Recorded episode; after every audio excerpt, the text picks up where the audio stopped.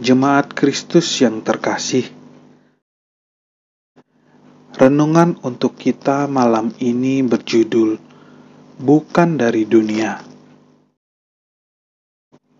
dan bacaan kita diambil dari kitab 1 Yohanes 5 ayat pertama sampai dengan ayat kelima. Beginilah firman Tuhan. Setiap orang yang percaya bahwa Yesus adalah Kristus, lahir dari Allah, dan setiap orang yang mengasihi Dia yang melahirkan, mengasihi juga Dia yang lahir daripadanya. Inilah tandanya bahwa kita mengasihi anak-anak Allah, yaitu apabila kita mengasihi Allah serta melakukan perintah-perintahnya. Sebab inilah kasih kepada Allah, yaitu bahwa kita menuruti perintah-perintahnya. Perintah-perintahnya itu tidak berat, sebab semua yang lahir dari Allah mengalahkan dunia. Dan inilah kemenangan yang mengalahkan dunia, iman kita. Siapakah yang mengalahkan dunia selain daripada Dia yang percaya? bahwa Yesus adalah Anak Allah, kita sering mendengar ungkapan bahwa menjadi orang Kristen itu tidak selalu enak bila kondisi lingkungan tidak mengenal, bahkan menolak Kristus. Kita mungkin sudah terlalu kenyang mendengar berita tentang saudara-saudara kita yang tidak bisa beribadah bahkan menjadi korban terorisme.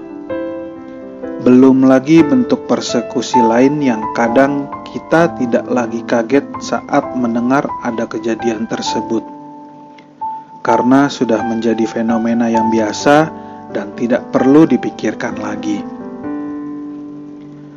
Tekanan-tekanan seperti ini memang tidak mudah untuk dihadapi, apalagi sudah mengancam nyawa dan keselamatan kita.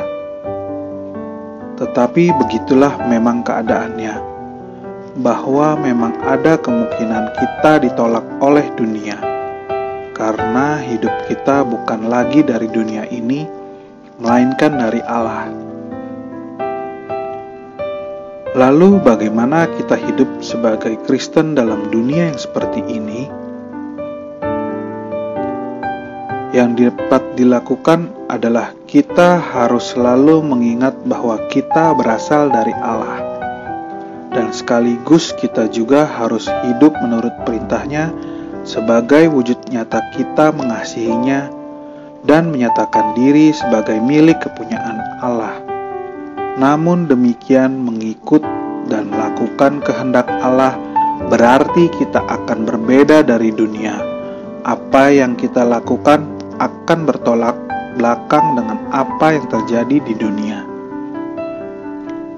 Tetapi Yohanes menegaskan bahwa apa yang menjadi kehendak Allah bukanlah sesuatu yang berat dan sangat mungkin untuk tetap kita kerjakan dalam dunia, yaitu tetaplah hidup dalam kasih. Dengan demikian, saat kita sedang dalam lingkungan yang tidak menerima kita, tindakan yang tepat adalah tetap mendebar kasih, bukan semakin memberi jarak dan memusuhi.